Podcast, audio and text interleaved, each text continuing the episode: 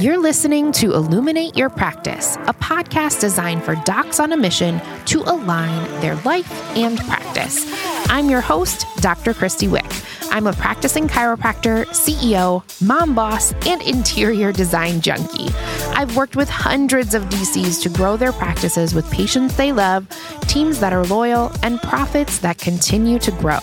I think we can all agree that your practice isn't truly thriving until your life and business are coexisting in harmony. So if you're ready to bring your whole self to practice, you're in the right place. Let's jump in. Hey everybody, welcome to Illuminate Your Practice. Today's episode is going to be a little mixture. It's going to be a short one, a mixture of a mindset moment and kind of like a tactical tip. So you're going to get a little bit of juiciness on both sides, and we're going to keep the team topic rolling. So last week you heard a little bit more about just making sure that the environment with your team is exactly what you want, and you're safeguarding your energy and the practice so that you can continue to move towards your goals. And today, I actually was thinking that I really should have done today's episode before, but we'll roll with it. We'll keep on going. Today's episode is specifically going to be about challenging your belief system when it comes to getting help. So hopefully, if I do my job correctly, by the end of this episode, I'm going to have given you some great food for thought on why you potentially could use a little bit of additional help beyond what you currently have. So this is coming from, I'm going to give you a little bit of context in that, yes, at this point, I have a relatively large team in the practice and also a good-sized team in the online biz. However, things have not always been that way. I definitely am the person who needed to hear this early on. So all of you have probably heard the saying that, teachers teach what they needed to learn or what they need to learn. And that is never not true with me. I am always going back to lessons that I have learned along the way, or typically I'm brave enough to share lessons that I'm learning actively right now. And right now is a time where I am learning this lesson for like the fifth time in my career. So I wanted to bring this up because I come from a background where doing things yourself was sensationalized, celebrated. I mean, most of us do. Most of us grew up in an environment where, when you were quote unquote strong, if you didn't need help, if you were independent and could do it all on your own. And I am the epitome of that. In fact, when I was writing out what I wanted to share with all of you today, I was laughing because I was writing an example from my family. My dad was most notorious for this, but he passed it right along to me. But he and I, are of the mind of, if you're carrying something really heavy and people are offering help, you just say no. You just suffer and potentially you drop things. If you're my dad, you'd run into walls and make a big mess. Oh, Dad, I miss you. I love you.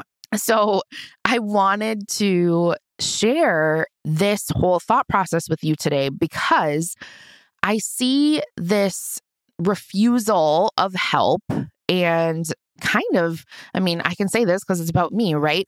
Getting stuck in our pride, stuck in that thought process that we're strong and we don't need help. I see this play out in chiropractic every single week. Literally, this is one of the most common challenges that chiropractors have, is learning how to structure and systematize things so that they can not only delegate and accept help, but learning to integrate additional help in other areas of their life when they need it and not way past the time that they needed it. And again, I can chuckle because This was me, and I'm bringing you this episode today. It's inspired by the fact that we are in the thick of a big team transition. I've talked to you about that here on the podcast. So we now have 5 CAs in our practice. So 3 docs, 5 CAs. We're looking to hire an additional doc. And I'm looking around at all these people. Yesterday, literally, I was the first time we had our full new team and a team training. And I was like, where did all these people come from? Dang, like this is a lot of people. I took a selfie in the parking lot with all the cars because my husband, Joe, came to work and he was like, holy crap, there's a lot of cars. We employ a lot of people. And I was like, we do. This is weird. And so the reason why this is inspiring me to share with all of you is I'm looking around at this and I'm thinking about the possibilities of delegation, and I'm thinking about the possibilities of who's going to own what projects and what areas of the practice. And for the first time, I feel like it's possible for everyone to have some wiggle room. And what that has taught me in this last few days is I probably should have done this a long time ago. I haven't learned my lesson as of yet. And so I want to walk you through some things that might be happening in your life and in your practice that you can take a little different approach with. You can ask yourself some deeper questions. And again, my goal is that you leave this episode at least thinking about getting some additional help. Okay. So the question that is commonly asked in chiropractic is, when should I hire? I mean, you all know that it happens very frequently that people start a practice with 0 staff. I was one of those people. I hired a CA and I fired her after like 1 or 2 days of employment because I was too scared about the financial commitment. I was like, I can't, I'm poor and somehow I'm going to pay this person and not be poor. That makes no sense. And so I freaked out and I let her go. And honestly, I count chugging along with no staff in practice in the first 18 months as one of my top 3 mistakes in practice. And I can tell you with certainty, looking back, that I let fear get in the way of accepting help. The fear of the money part. And the biggest thing that I do as a coach when people are asking me these questions, when should I hire? I'm afraid I can't afford it. I only have a part-time person and I can't afford full-time, or I can't afford to add anyone additional. The biggest thing that I do with these people is I run actual facts with them, or I encourage them to do that on their own. Because living in this emotion land, we'll call it, where we're just throwing out fear and we're talking about what ifs and not using hard facts to make our decision, that is a way that we can hold on to our security blanket of whether it be control, whether it be we grew up in an environment where we felt stronger if we could do it ourselves. Obviously, the financial fear. There's so many reasons why I see this play out in practices as far as just choosing to do things on your own or choosing to do things with far less staff than potentially could be beneficial. And I wanted to dig in a little bit more today with the thought process that if you are asking those questions, when should I hire? I'm afraid I can't afford it. I don't know how to be a leader. How am I supposed to be someone's boss? I don't know how to go from 1 CA to 2 or 2 to 3. What do I have them do? How do I structure it? I mean, all these questions. If you're asking any of these questions, it's probably beyond the time that you should have asked for some additional help. If you are saying, when should I do this? It is probably beyond the time. And again, I've learned this lesson the hard way over and over again. And we're talking in context right now of the practice, but the same thing goes for other things in your life? I mean, what other things at home could you potentially get off your plate and really see a different quality of life because you're choosing to ask for and accept help? So what I'd love you to do is start by writing down a list of all the things you do on a weekly basis that you could pay someone like $15 an hour to do. I'm choosing an arbitrary number. You know, maybe like assistant type work in your area is more expensive. I will say, a little sidebar, I have learned the hard way that you get what you pay for when it comes to team members. And so, for instance, I practice in a relatively rural area. I probably could start new people in my practice that are doing more administrative work. I probably could start them at like $14 an hour. And I did for a long time.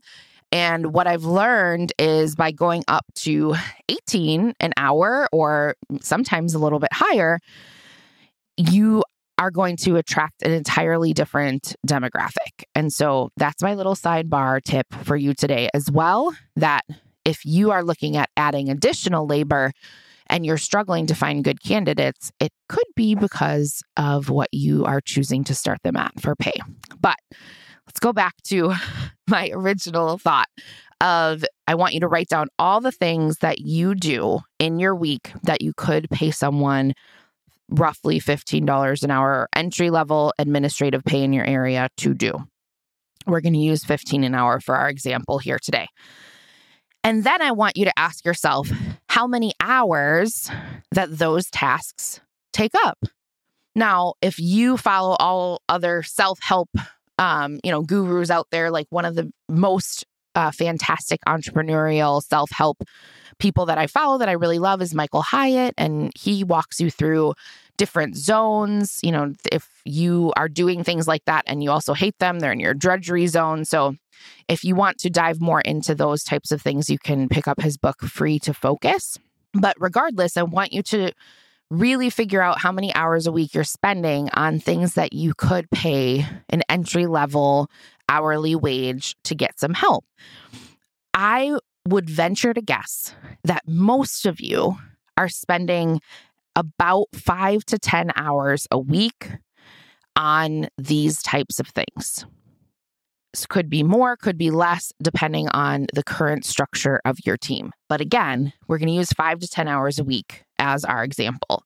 So if we would go on the high side of that, if we say 10 hours a week, so roughly 40 hours a month at $15 an hour, it potentially, the investment to get some additional help for just 10 hours a week with taxes and whatever all in, depending on your area, of course, again, you're looking at around the ballpark of $650 to $700 a month. Hopefully I did my math correctly at 7 a.m.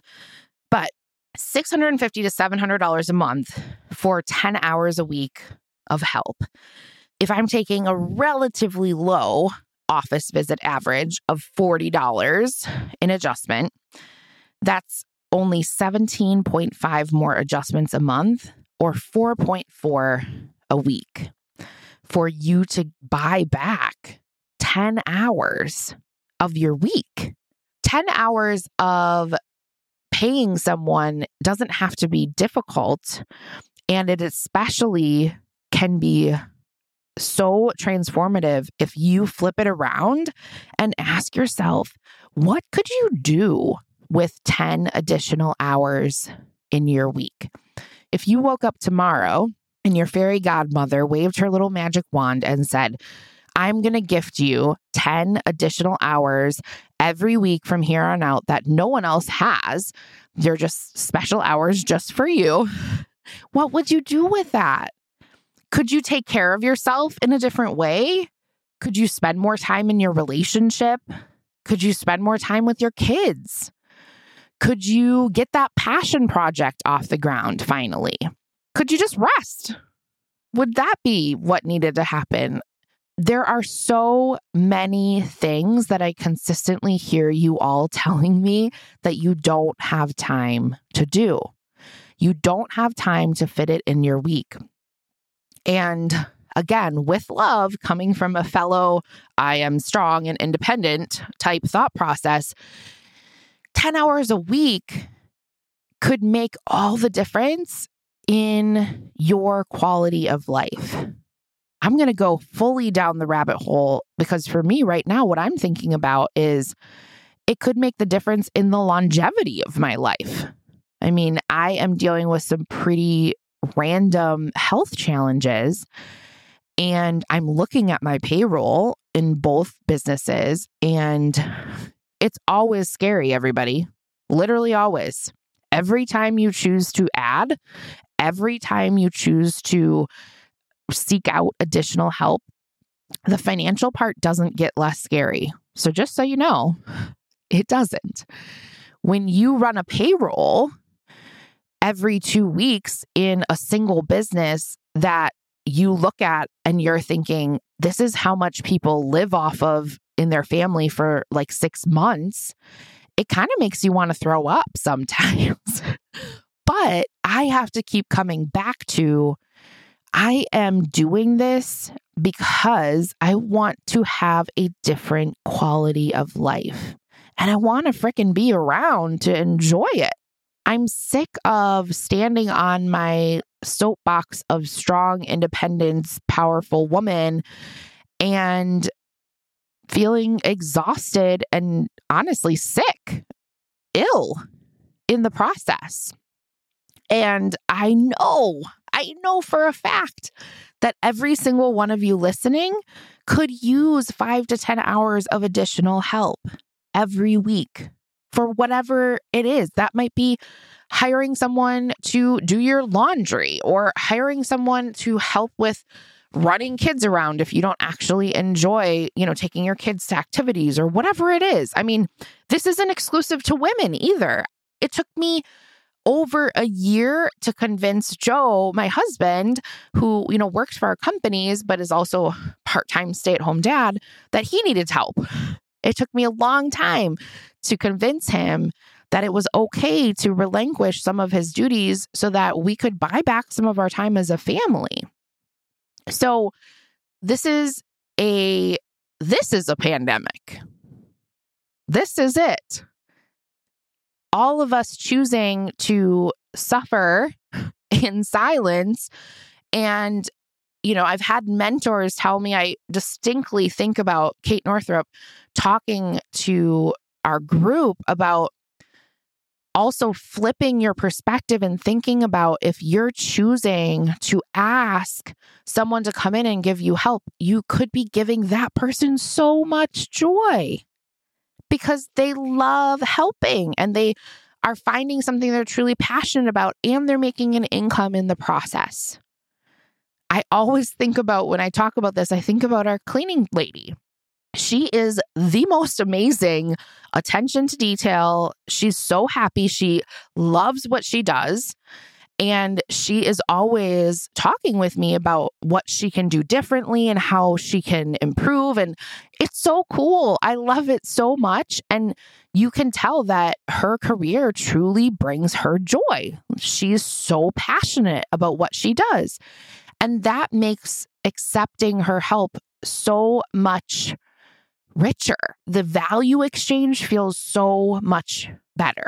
So please, write down the things that you could train someone to do. Figure out how much that would be. Run some numbers. Figure out how many more adjustments per week that you would need to have in order to cover.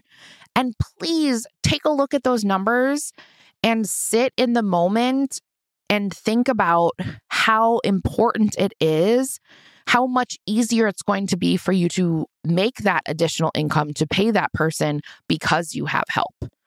Because these are the chicken and egg conversations.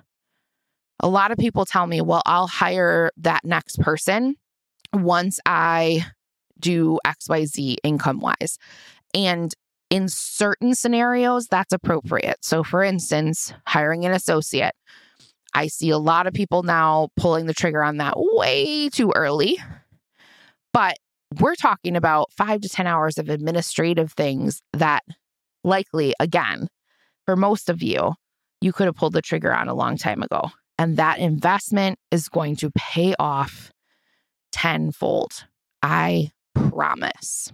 So I'm going to leave you today with this quote, as always. But before I do, this team episode little series here is also inspired by, we are doing an exclusive event for my coaching clients inside the Illuminated Squad and their teams on April 30th. We are going to be covering in depth a whole bunch of team things that are not only going to help you be a great leader and level up and continue to move towards your dream team, but we're also going to be having breakout sessions for our CAs done by CAs that are truly at the top of their game. And they are going to leave feeling energized and empowered and so validated that they chose an amazing profession to be a part of. So it really is an amazing time to look at joining the squad. So if you are interested in jumping in with us in our group coaching program prior to April 30th, so that you can have access for you and your team to join us for that live event, you can head on over to theilluminatedsquad.com and click on the Work With Me tab, and you can sign up for a discovery call with my team, and they will walk you through your questions and all of their offerings so that you have an understanding of if the squad is for you. And of course, we'll put all that in the show notes as well. So the quote for today, it's a bit sassy. I actually wrote down another one. I started writing it down and I crossed it out. And then I saw this one, and it was one of those moments where you're like, whoa, that hit me. And so this is what you're getting. So this quote is from Octavia Butler, and it says, "Drowning people sometimes die fighting their rescuers." Coming from someone who has fought a lot of rescuers in her life, let's choose to do things differently. Let's choose to be brave enough to ask for help. Let's choose to accept it. And let's choose to use the time that we are buying back in our week towards the greatest good for our life and our purpose.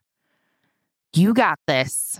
Send me a message if you get on this wagon and you move towards accepting some additional help. I would love to hear more about it. Let's continue the conversation in the Facebook group, and I will talk to you again next week. Have a great day.